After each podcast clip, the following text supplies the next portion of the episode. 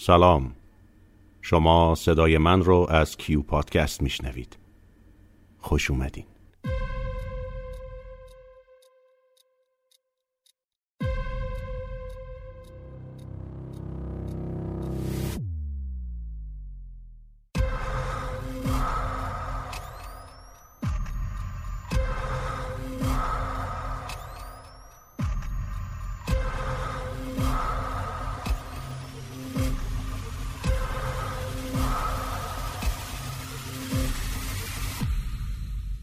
فصل ششم. زمین. گر نبودت زندگانی منیر یک دو دم مانده است. مردانه بمیر. مولوی. آنها از شهر برگشته بودند. جیپ را در گوشه تاریکی نگاه داشتند و هر چهار نفر در محتاب به سوی باغ را افتادند. منشی جوان سرخوش و بانشات بود و به دنبال آقای مودت می آمد. می‌خواست ببیند او پس از بیرون رفتن جن چه تغییری کرده است و چگونه راه می‌رود و قدم بر می دارد. مرد چاق نمی‌دانست که دوستانش برای چه در رفتن شتاب می کنند. مگر در باغ خبری هست یا چیزی قسمت می کنند که باید زودتر رسید و به ناچار از آنها عقب افتاده بود. تنگی نفس و دانه های عرق و کوشش بی و حرکات اضافی بیهوده همراهیش می کرد. انگار پایش را در جای پای خود میگذاشت و هرچه میکوشید نمی‌توانست جلوتر برود. مثل کسی بود که در رویا بخواهد راه برود و بدنش لخت و سنگین باشد و نتواند. ناشناس سر به زیر انداخته بود و زیر لب سوت می‌زد. گاهی با پایش تک سنگی را مثل توپ بازی به کناری میانداخت و گاهی به این طرف آن طرف می جهید و یا خم می شد و با دستش شاخه ای از درخت و یا علفی از کنار جوی می کند و به تفنن با آن بازی می کرد. سرانجام دیوار بلند باغ و در بزرگ آن در سایه روشن شب محتابی نمودار شد. آقای مودت ایستاد و گفت به باغ برویم. مرد چاق از عقب فریاد کشید پس کجا برویم؟ هنوز خسته نشده اید؟ آقای مودت گفت آخر میترسم بازان لعنتی آنجا به سراغم بیاید. بهتر نیست همینجا کنار آب ولو بشویم. منشی جوان گویی از خدا می‌خواست. بی اندازه خسته بود و احتیاج به استراحت داشت. بی گفتگو روی پل سنگی بزرگی که کوچه باغ و درختها و محوطه اطراف را به خیابان جلو در میپیوست دراز کشید. ناشناس لب جوی نشست و شلوارش را بالا زد و پاهایش را در آب خونک و زلال فرو برد. آب گلالود شد و ماه در آن شکست. آقای مودت که پیشنهاد خود را به این زودی پذیرفته دیده بود بیش از آنکه راضی باشد تعجب کرده بود. آخر چرا کسی مخالفت نکرده و سخنی نگفته بود؟ در حالی که او دوستانش را می شناخت و می‌دانست که همیشه مثل خروس های جنگی آماده بحث و جدالند. کمی قدم زد و پس از آن نزدیک پل روی سبزه های لگدمال شده چون باطمه زد و سرش را در دست گرفت. کمی بعد او هم دراز کشید و سرش را به درختی تکیه داد. مرد چاق هنوز نرسیده بود و به نظر می آمد که هرگز نخواهد رسید. سانتیمتر به سانتیمتر نزدیک می شد منشی جوان گفت باید برای او فکر کرد اصلا نمی تواند راه برود. آقای مودت خندید. خیلی ساده است. کمی غذا کمتر بخورد و خواب کمتر برود. آمدش مواظب باش. راستی اینجا هم برای خودش لطفی دارد. لازم نیست همیشه آدم یک جا بنشیند و بخوابد.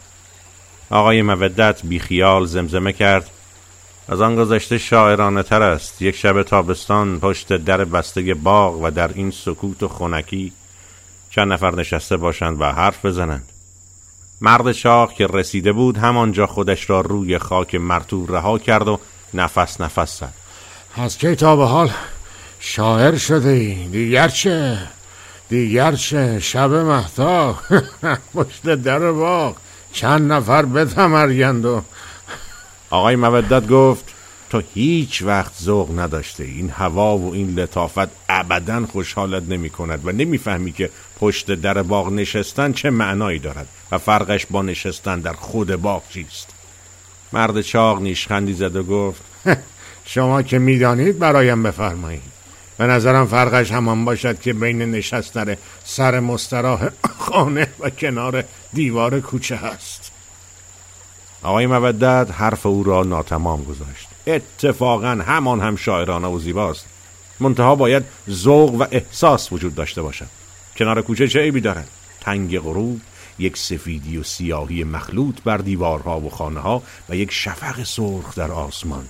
در ریشی از دور آواز می‌خواند و نزدیک می شود چند بچه بازی می کنند آبری به شتاب می گذرد سگ ولگردی بهت زده و حیران به آدم خیره شده و منتظر پایان کار است. چند زن جوان و زیبا که خنده کنان پیش می آیند ناگهان فرار می کنند و مرد جدی و فعال و با تربیتی که پاپیونش سبز رنگ است در حین عبور نگاه تند و دزدانه و سرزنش آمیزی به آدم میاندازد. و زیر لب با کمال ادب می‌گوید معذرت می‌خواهم خجالت بکشید.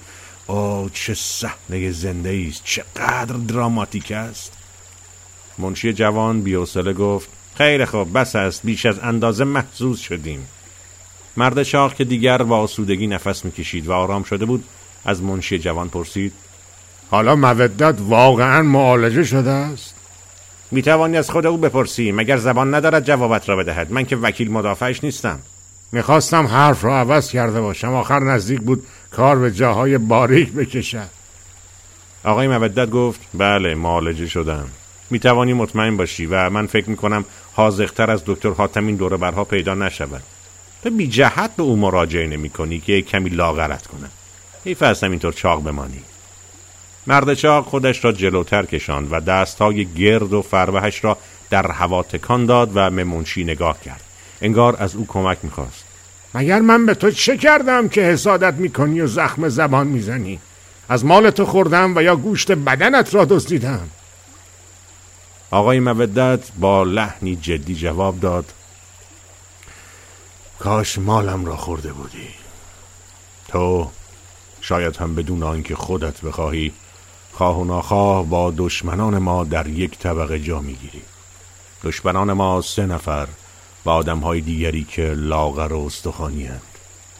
این یک نظریه علمی جدید است که همین چند روز پیش ثابت شده است می‌گوید مجموع وزن بدن مردم دنیا همیشه عدد ثابتی است منتها نسبتش بین چاق و لاغرها نوسان می کند می‌فهمی؟ درست مثل آونگ ساعت که تکان می‌خورد. این را می‌گویند نوسان و آن وقت هرچه بر گوشت و وزن بدن عده افسوده بشود به همان اندازه از وزن و گوشت عده دیگری کاسته می شود به این حساب مقداری از عضلات و پیه و گوشت و دنبه من بیچاره همکنون در بدن توست یا در بدن افراد هم وزن و هم طبقت منشی جوان به ماه نگاه کرد و آنچنان بلند خندید که ناشناس یکه خود مرد چاق ظاهرا در فکر این بود که نظریه تا چه اندازه می‌تواند حقیقت داشته باشد. منشی جوان گفت پس علت کشمکش همیشگی شما همین است.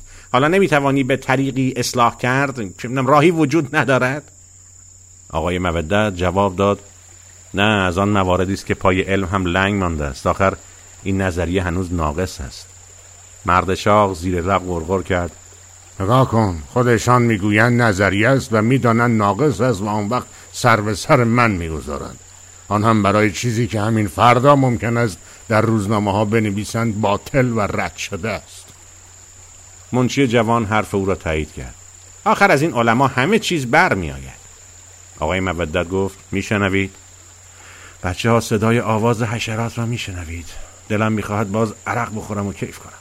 بهتر نیست به باغ برویم. خیلی احمقانه است که ما اینجا مثل غریبه ها و کلی ها دراز بکشیم و بالش ها و تشک هایمان بی مصرف و خالی بیفتد و شیشه های مشروب بان دست نخورده و پر باقی بماند.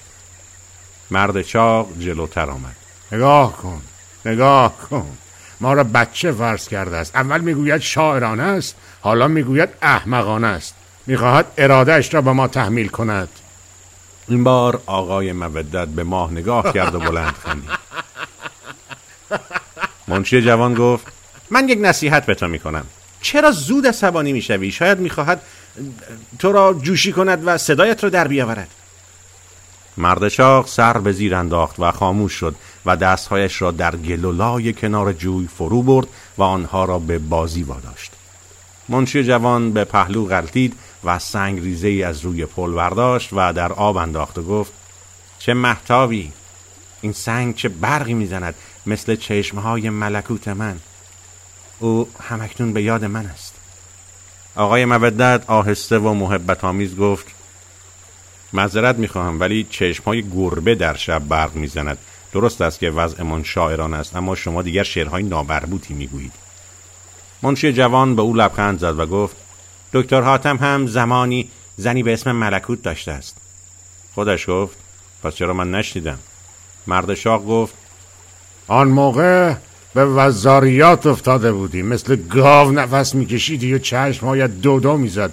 لابد گوشت هم کر شده بود. آقای مودت گفت بگو مثل روباه یا شغال و یا لاقل گورخر آخر گاو خیلی چاق است. منشی جوان به میان حرف آنها دوید. باز شروع نکنید. دکتر حاتم خیلی حرف زد که فقط من شنیدم و او به ناشناس اشاره کرد. ایشان توی حیات خودشان را باد می زدند مرد چاق گفت خیلی خوب گناه کردم. گرمم بود. آقای مودت به منشی جوان گفت پس معرفت تو خیلی زیادتر از ماست. معلوم است که آدمی مثل دکتر حاتم حرفهای بسیار جالبی می‌زند. تقریبا از آن جمله گفته است که همین امشب به دیدن ما خواهد آمد. تنها و یا با میم با یکی از بیمارانش به اسم میم گویا میم, میم لام؟ میم لام انگلیسیست یا فرانسوی؟ هیچ کدام خودمانیست میم لام گویا حروف اول اسمش باشند. آقای مودت آه کشید و گفت ممکن است خیلی ها هم اسم پسرشان رو دکتر و پروفسور می‌گذارند و همونطور که من بیچاره آقای محمود مودت هستم آنها مثلا دکتر و یا پروفسور مودت می‌شوند. می‌توان گفت که از همان بچگی شانس آوردن مرد شاه گفت تو دیگر چرا خودت را بد شانس میدانی؟ در زندگی چه کم داشته ای و تا به حال چه گرفتاری برایت پیش آمده است؟ آقای مودت باز آه کشید و با لحنی غمزده گفت راست می‌گویی من نباید گله و شکایتی داشته باشم. جای شکرش باقی است زیرا وقتی فکر می‌کنم که انسانهایی در این دنیا هستند که مثل تو آوارگی و سرشکستگی روحی و ناراحتی جسمی دارند به زندگی خودم راضی می‌شوم. مرد شاق از گرمی و محبت آقای مودت به هیجان آمد و گفت این را لابد شنیده ای که سعدی روزگاری بیپول شده بود و کفش نداشت. و درگاه خدا می نالید و زاری می کرد که ناگهان چشمش به یک آدم بیپا افتاد. آقای مودت با همان لحن معصومانه و غمانگیز جواب داد نه نشنیدم اما در جای خواندم و یک چیز دیگرم هست که باید بگویم. هر کس این قصه را برای تو گفته است با سعدی دشمنی و غرضی داشته است. برای اینکه سعدی اگر روزی هم به نان شب محتاج شده است هیچ وقت بی کفش و کلاه نمانده است. مرد چاق گفت خیلی خوب. معنایش مهم است. بله اتفاقا همان مهم است. من هم همیشه درباره تو فکر می کنم درباره زندگی خالی و دردناک تو شبهای بیخوابی و رنجها و غمهایت. واقعا به تو خیلی بد میگذرد. منشی جوان به مرد چاق رو کرد. گولش را نخور می‌خواهد سر به سرت بگذارد آخر تو چه رنج و غمی داشته ای کی بیخوابی به کلت زده است؟ کجای زندگیت خالی بوده است؟ مرد چاق از آقای مودت رو گرداند و از زیر لب چیزهای نامفهوم گفت. ناشناس از لب آب برخاست و به قدم زدن پرداخت. آقای مودت گفت ولی اگر دکتر حاتم بخواهد بیاید جای ما را نمی‌داند مگر اینکه اسبابی داشته باشد که محل آدمهای چاق و اندوهین را نشان بدهد. منشی جوان گفت گاهی حرفهای شما خیلی بیمزه می شود او را نگاه کن. مثل اینکه دیگر از همه ما متنفر شده است. مثل دیوانه ها این طرف و آن طرف قدم می‌زند. خیلی خوب. میفرستیمش دکتر حاتم را بیاورد. بعد از آن به باغ می رویم و از او پذیرایی می کنیم بالاخره باید به نحوی از خجالت زحماتش در بیاییم.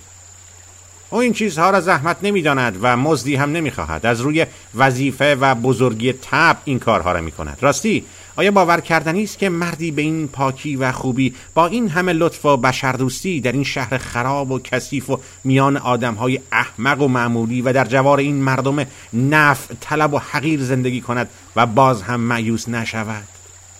آقای مودت گفت نه باور کردنی نیست. پس چطور؟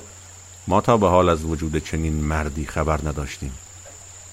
منشی جوان جواب نداد زیرا کم کم به خواب می‌رفت. در هوا بوی سحر برخواسته بود و شب به تدریج ضعیف می‌شد. مدت درازی همه ساکت بودند و در خود سیر می‌کردند. چرت می‌زدند و تنها گاهی آه میکشیدند و یا سرفه می‌کردند. ناگهان صدای آنها را از عالم رویا و از دنیای خودشان بیرون آورد. اتومبیلی بود که به سرعت نزدیک می‌شد. آنها مثل خزه هایی بودند که ناگهان در اعماق آب جان بگیرند و یا حیواناتی که در سکوت قطب از خواب زمستانی خود بیدار شود از پشت درختها و شاخه ها گرد و خاکی بیشکل و تنبل مثل مه غلیز به هوا برخواسته بود. مرد چاق خسته و خوابالود گفت کیست؟ به همین طرف می آید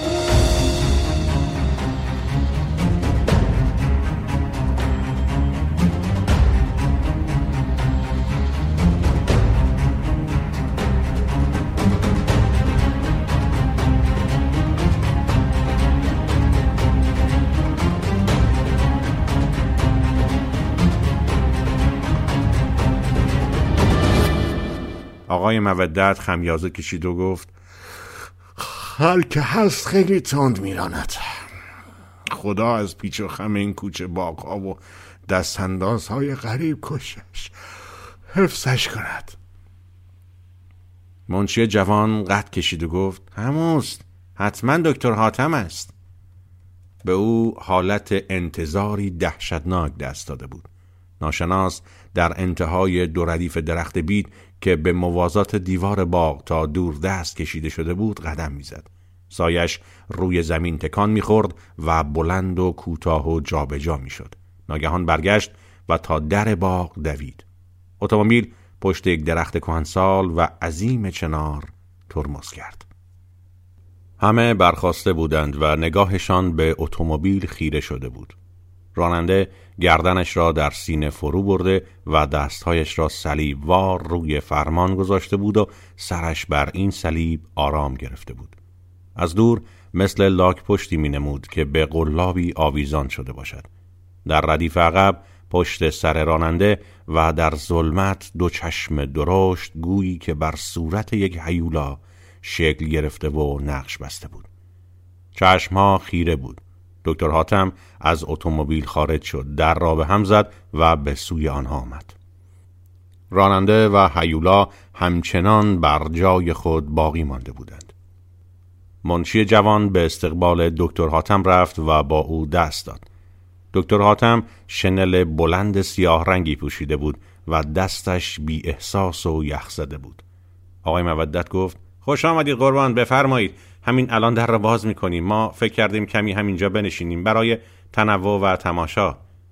دکتر حاتم گفت نه متشکرم. هیچ زحمت نکشید. من هم فقط می‌خواهم کمی تماشا کنم. نیامدم که مزاحمتان بشوم. شما از کجا راه را می‌دانستید؟ می‌دانستم. مرد چاق بی که معذرت بخواهد روی پل نشست. سنگ یک تخته بزرگ پل در محتاب رنگ باخته برق می‌زد. خواب از چشم میپرید. دکتر حاتم گفت بفرمایید خواهش می‌کنم همتان بفرمایید. من کمی میستم و بعد مرخص می‌شوم. منشی جوان آهسته گفت اون میمله است؟ بله با نوکرش و اتومبیلش.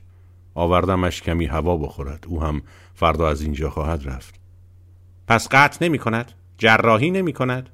او نه در همان فاصله ای که من دوستتان را معالجه می کردم او هم تصمیم خود را عوض می کرد اینطور بهتر است نیست؟ شما را از انجام یک کار طبی وحشتناک که مخالف روح مهربان و پاکتان بوده معاف کرده است.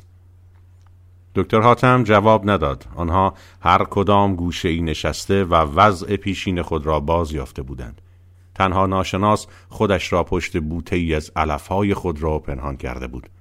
دکتر حاتم به درختی تکیه داد و شنل سیاهش را به خود پیچید. مرد شاق گفت ای دکتر به نظر شما منظره ما خیلی شاعران است. این عقیده بیمارتان است.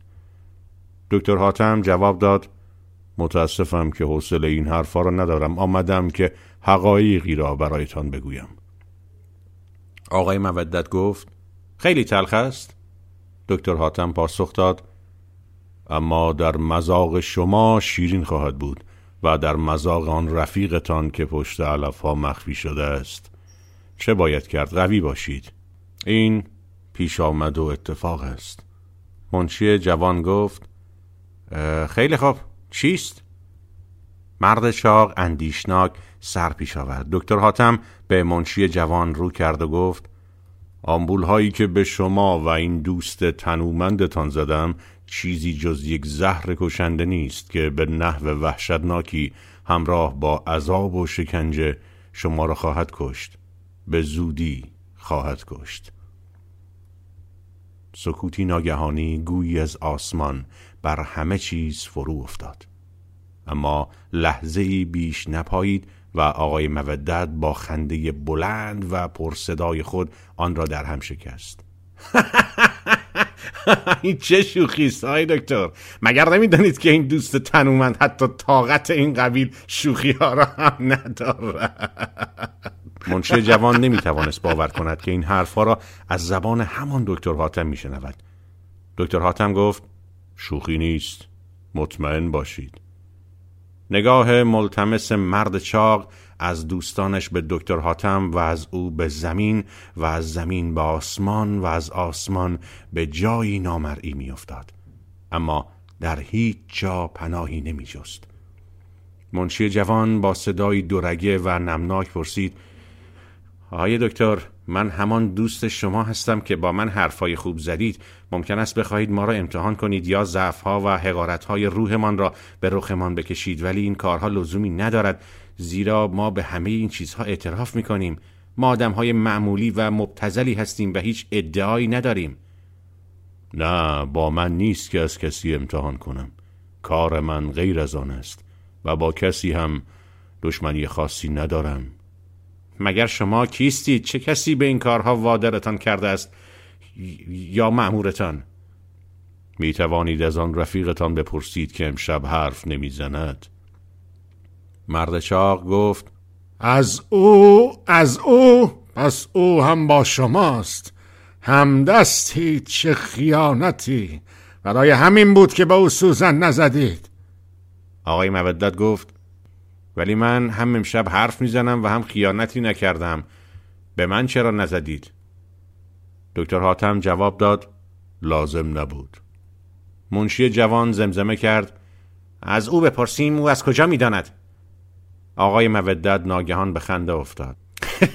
خیلی خوب خیلی خوب. پس بفرمایید بازی درآوردید. منتها معلوم نیست در این میان چه کس چه کس دیگر را دست انداخته است. مرد چاق و منشی جوان در فکر بدبختی خود بودند. برای آنها دیگر سمری نداشت که بفهمند دکتر حاتم کیست و میمله چه کار است. اگر واقعا موضوع سوزنها راست باشد آه بگذار آقای مودت و ناشناس خوشمزه بازی در بیاورند. آنها دلشان خوش است که زنده میمانند. اما اما ما آقای مودت بار دیگر خندید. خیلی خوب خیلی خوب. آن یاور آن راننده کیست؟ او هم در این ببین و بپرس دست دارد؟ ناشناس همچنان در سکوت سمج خود فرو رفته بود. دکتر حاتم گفت بهتر از فکرهای بیهوده را از سرتان دور کنید. این آمپول ها تریاقی ندارد که دنبالش بروید.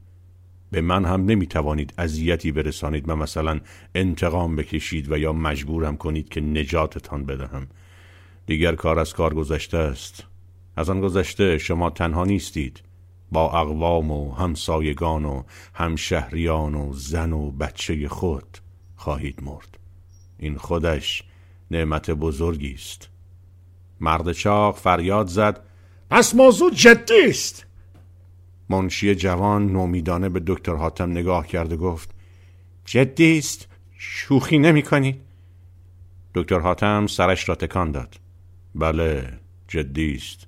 مطمئن باش. مرد چاق به گریه افتاد. از این حرف های بی سر چه بود؟ خدا و شیطان و این چیزها. من داشتم امیدوار می شدم که بازی در آورده ای. دکتر حاتم به منشی جوان رو کرد و گفت من تا کنون چنین کاری نکرده بودم. پیش از وقت کسی را خبردار نمی کردم اما به خاطر شما زیرا به شما علاقه پیدا کردم. به خاطر شما که جوان و پاک هستید و فلسفه زندگیتان را برایم تشریح کردید و به خاطر ملکوت زیبایتان این بار دست از عادتم برداشتم. شما می توانید در این چند روز باقی مانده در این یک هفته باقی مانده به اندازه صدها سال عمر کنید. از زندگی و از هم تمتع کافی بگیرید بخوانید برقصید چند رمان مطالعه کنید بخورید بنوشید یکی دو شاهکار موسیقی گوش کنید. چه فرقی می کند اگر قرنها هم زنده باشید همین کارها رو خواهید کرد. پس مسئله فقط در کمیت است و نه کیفیت.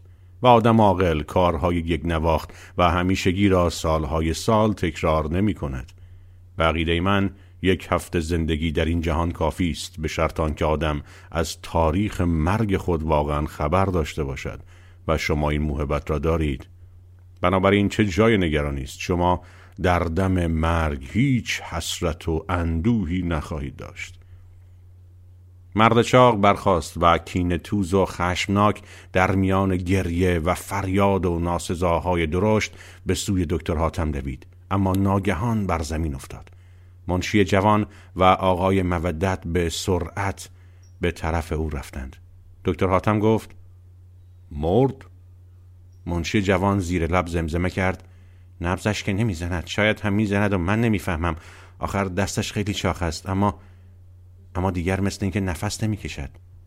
شاید سکته کرده باشد. دکتر حاتم با گام های مطمئن و شمرده از آنها دور شد. آقای مودت به زانو بر زمین نشست و دیوانوار به خنده افتاد.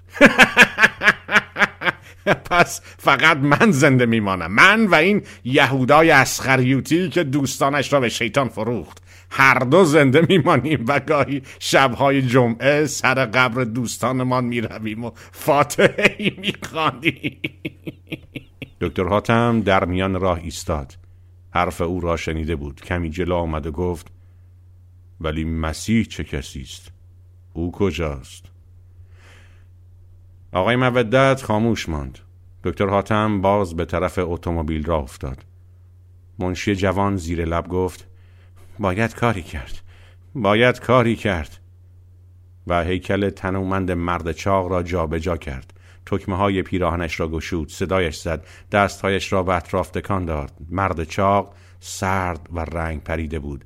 و به همین زودی بوی مرده می‌داد. آقای مودت همچنان میخندید و گاهی به ناشناس اشاره می‌کرد.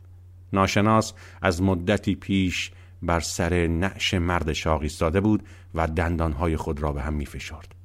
اشک به آرامی از چشمهایش فرو میریخت.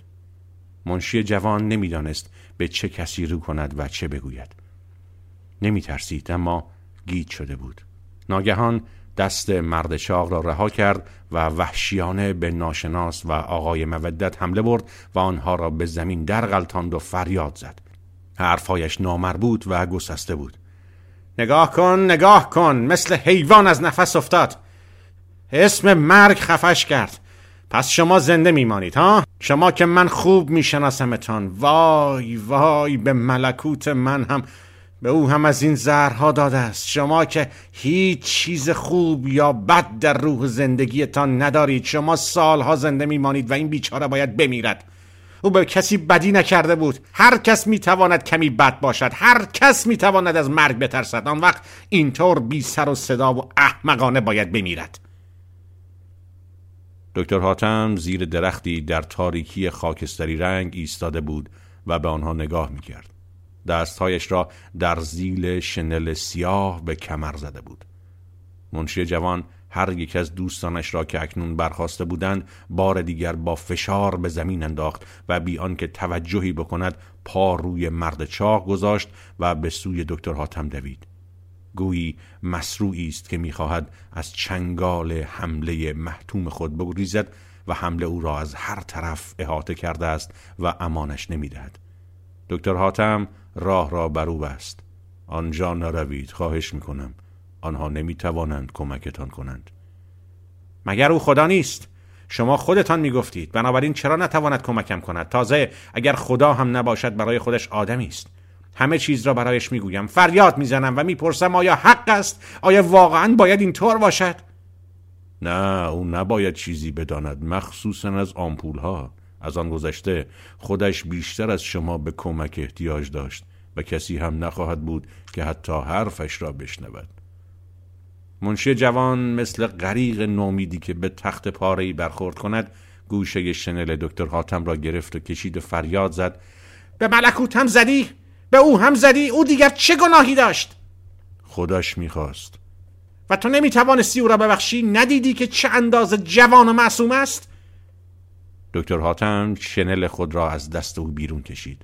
شما از مرگ ترسیده اید منشی جوان به دور خود چرخیده گفت من خواهم مرد. بدبخت آواره اما مثل رفیقم سکته نخواهم کرد. نمی‌گذارم که تو و خدایت و اعوان و انصارت خوشحال بشوید و در دل تحقیرم بکنید. نه به پای تو میافتم نه به پای آن همکار دست و پا بریدت حالا که محکوم شدم خودم به تنهایی از اختش برمیآیم. دکتر حاتم سر به زیر انداخته بود. منشی جوان از او دور شد. برو برو هرچه زودتر پیش رفیقت برو. می‌بینم که داستان دعوای شما ساختگی است و با هم رابطه نزدیک دارید.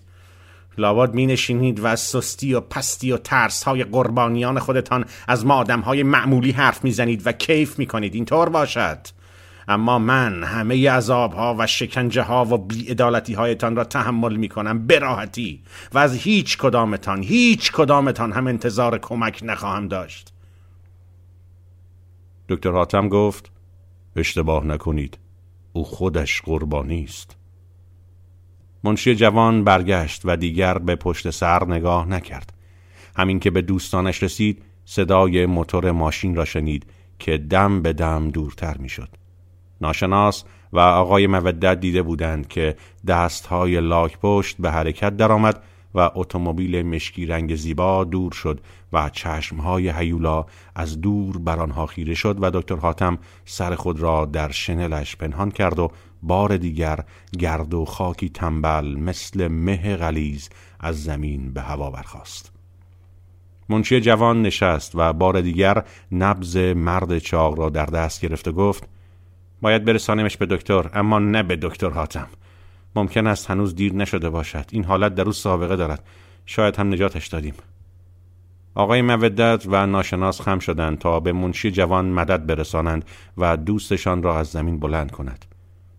آقای مودت گفت همش تقصیر جن من است. منشی جوان آهسته میگریست. دیگر تمام شد. دکتر حاتم کار خودش را کرد. مثل اینکه آن جن لعنتی را هم او فرستاده بود. نمی‌دانم. بپرس. از رفیق عزیزمان بپرس. او از همه چیز اطلاع دارد. ناشناس لبخند زد. مرد چاق را بلند کردند و به زحمت تلو تلو خوران به سوی جیب را افتادند. آقای مودت شرم زده گفت ولی باید مرا ببخشی از من گله نداشته باش. خودت میدانی که تقصیری ندارم و لابد یک اشتباه یا تصادف و شاید بدبختی باعث شده است که بتوانم زنده بمانم. منشی جوان گفت چرا اینطور به من نگاه می‌کنید؟ هنوز که نمردم. آقای مودت و ناشناس چشم از او برداشتند. او زیر لب زمزمه کرد دیر یا زود؟ دیر یا زود می اتفاق بیفتد. اما چرا اینطور؟ چرا اینطور؟ به جیپ رسیدند و مرد چاق را در آنجا دادند. آقای مودت گفت سوالی دارم. حالا می‌خواهی چه کار بکنی؟ چه تصمیمی گرفته ای واقعا خواهی مرد؟ منشی جوان گفت بله این کار را باید بکنم و از تو هم گله ندارم حتی از دکتر حاتم و دیگران. من چوب حماقت خودم را می‌خورم. در هوای گرگومیش در کنار جیب ایستاده بودند و پا به پا می کردند. چرا تا کنون نفهمیده بودم که مرگ خواهد آمد. سالها به خوبی کار کردم و حرف زدم و راه رفتم. زندگی معتدل و پاکی داشتم. مال کسی را نخوردم و به همه کمک رساندم اما احمق بودم. در تمام آن سالها که من مثل معصومان و مقدسان زندگی می کردم و به خیال خود نمونه کامل یک فرد انسانی بودم در حقیقت خودم را فریب می دادم و گول می زدم و احمق بیچاره بیش نبودم. زیرا برای هیچ و پوچ زحمت می کشیدم و یخه می دراندم اگر جز این بود چرا می بایست به این سرنوشت کثیف دچار بشوم؟ چرا می بایست محکوم به مرگی باشم که مایه خنده و شوخی است؟ درست مثل مرگ حیوانی بی زبان ابله. نسیم سرد در تنشان لرز انداخت و آنها قوس کردند و دستهایشان را به هم مالیدند. این سزای حماقت من است. سزای همه آن سالها و روزهایی است که مسررانه به زندگی چسبیدم و خودم را نکشتم. خودم را پیشا پیش آسوده نکردم و حالا هیچ کس مقصر نیست. و من شایسته این تحقیر و توهین هستم. شایستم زیرا می توانستم به میل خود و به فکر خود بمیرم و نمردم. آقای مودت گفت پس سوار شویم. سوار شدند. اما یک چیز هست این را بدانید. اگر همه اینها دروغ و بازی باشد اگر شوخی باشد و دکتر حاتم دستمان انداخته باشد و یا این همه خواب و رویایی بیش نباشد و اگر من بتوانم بار دیگر مثل دیروز و پریروز مالک زندگی و ملکوت و خانه و اداره خودم باشم نه یک هفته بلکه یک عمر و از این کابوس نجات پیدا کنم همین فردا خودم را خواهم کشت. خواهم کاشت که مبادا روزی لش سنگینم از ترس مرگ زودتر از موعد به زمین بیفتد و یا روی دست آشنایانم بماند. بله اگر عمر دوباره به من ببخشد احمق نخواهم بود. این بار آقای مودت به راندن پرداخت. جیب تکان خورد و به راه افتاد. آقای مودت گفت آه همش تقصیر جن من است. اما من با تو هم عقیده نیستم. اگر جای تو بودم و قرار بود عمر دوباره هم بدهند و یا مثلا موضوع آمپول ها دروغ از کار در می آمد بشکن می زدم و آواز می خواندم. چقدر خوب بود. و باز هم سالها مثل گذشته زندگی می کردم با همان شیوه و با همان حماقت ها چه ایبی دارد؟ این کار را من همیشه کردم و از این پس با لذت و آسودگی بیشتری خواهم کرد. منشی جوان گفت خیلی خوب عقاید مختلف است. چشمهایش برق می‌زد و بر پیشانی و گونش چینهای تازه افتاده بود. آقای مودت گفت اما من بیهوده خودم را جای تو گذاشتم. من که آمپول نزدم و قرار نیست بمیرم من زنده میمانم. نقش لاستیک های اتومبیل میمله بر روی خاک ها انگار جان گرفته بود. میگریخت و در پیش نگاه منشی جوان به هم نزدیک می‌شد و در هم می‌رفت و باز میگریخت. منشی جوان گفت چه گفتی؟ آقای مودت جواب داد هیچ تو نباید گله داشته باشی. برای اینکه خودت گفتی. گفتی که اگر هم زنده بمانی خودکشی می‌کنی. بنابراین حتما از ما بدت نیامده است و کینه ای به دل نگرفته ای. اما من خودکشی نمی کنم سالم و آسودم و سالها پس از تو زنده میمانم. ناشناس تبسم کرد. سپیده زد.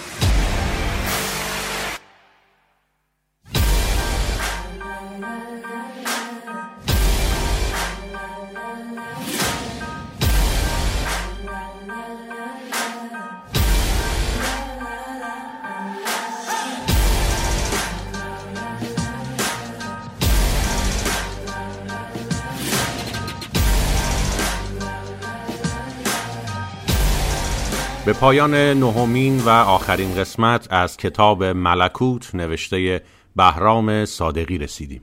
امیدوارم لذت برده باشید. اپیزود بعدی کیو پادکست قسمتیه که می‌خوام راجع به خود پادکست و چرایی و چگونگی انتخاب کتاب هایی که قرار توی پادکست خونده بشه براتون بگم. می‌خواستم آخر همین قسمت اون توضیحاتی رو که لازم می‌دونم بگنجونم که خب دیدم بی دلیل طولانی میشه و شاید از حوصله رفقای من خارج باشه. پس تموم اون حرفا رو مکول کردم به قسمت بعدی که امیدوارم با همین ریتمی که تا الان پیش رفتم قسمت و قسمت های بعدی رو هم منتشر کنم. واقعا دمتون گرم که منو از دیدگاه ها و نظراتتون بی نصیب نگذاشتید. درسته خیلی زیاد نیستیم و تازه اول راهیم ولی همین شنونده های کم و رفیق و مهربونم به اندازه دنیایی برام ارزش داره. محبتاتون رو از من دریغ نکنید و پشت و همراه من بمونید. سعی می‌کنم ناامیدتون نکنم. می‌دونم که خواهش منو فراموش نکردید و دیگه انقدر گفتم که گاهی پادکست رو برای خودم هم تبلیغ می‌کنم. شما هم تبلیغ و معرفی کیو پادکست رو فراموش نکنید. دم همتون گرم. تا قسمت بعد. به امید دیدار.